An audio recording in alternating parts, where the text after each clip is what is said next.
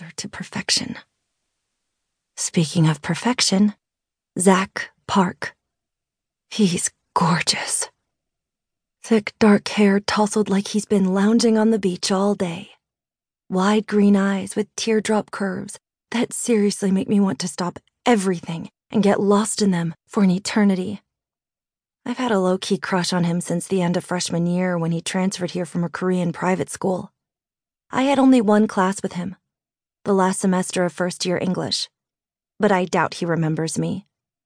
I mostly drew pictures of other people in the class on my notes to avoid looking at him too much, even though I was always listening to him. He was so well spoken and mature, so different from the other teenage boys who seemed to be interested only in playing video games or whatever party they were planning for the weekend. Zach actually liked talking about ideas. Whenever the teacher called on him, he would say something insightful that I'd never thought about before. And I loved when he volunteered to act out scenes from the books the class was discussing, because Zach would bring them to life. It was like whatever character he was playing had stepped off the page into the classroom and was standing in front of you. Not that I ever really talked to him. Today's the day. Maybe.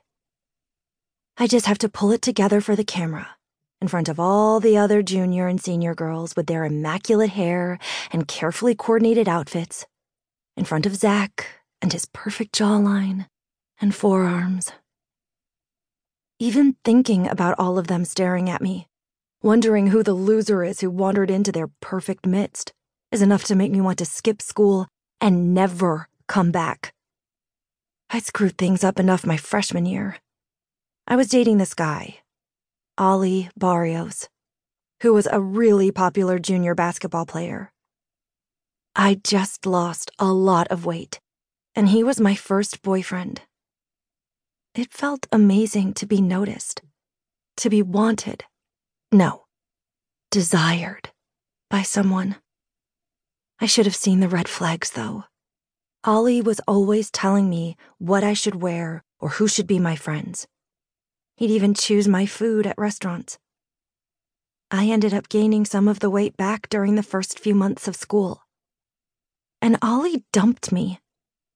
We were leaving from my house to go to the homecoming dance. Ollie stopped me before I could get in the car. We're not going, he said. What do you mean? I asked, thinking maybe Ollie made other plans. That dress makes you look like a stuffed sausage. I. I can go change, I stammered. God, I was so stupid.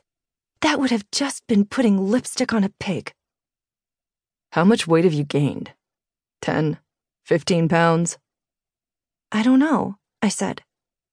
My skin was crawling. I wanted to escape my body. Don't you keep track? Most girls weigh themselves every day. I'll start eating better. Exercising, I pleaded with him. Whatever, Liv. You obviously don't care about yourself. He left me crying on the doorstep. Ollie spread his version of the story around the entire school. He said our relationship wasn't working out because he was an athlete and I wasn't disciplined enough, which was obviously code for eating too much and not exercising enough.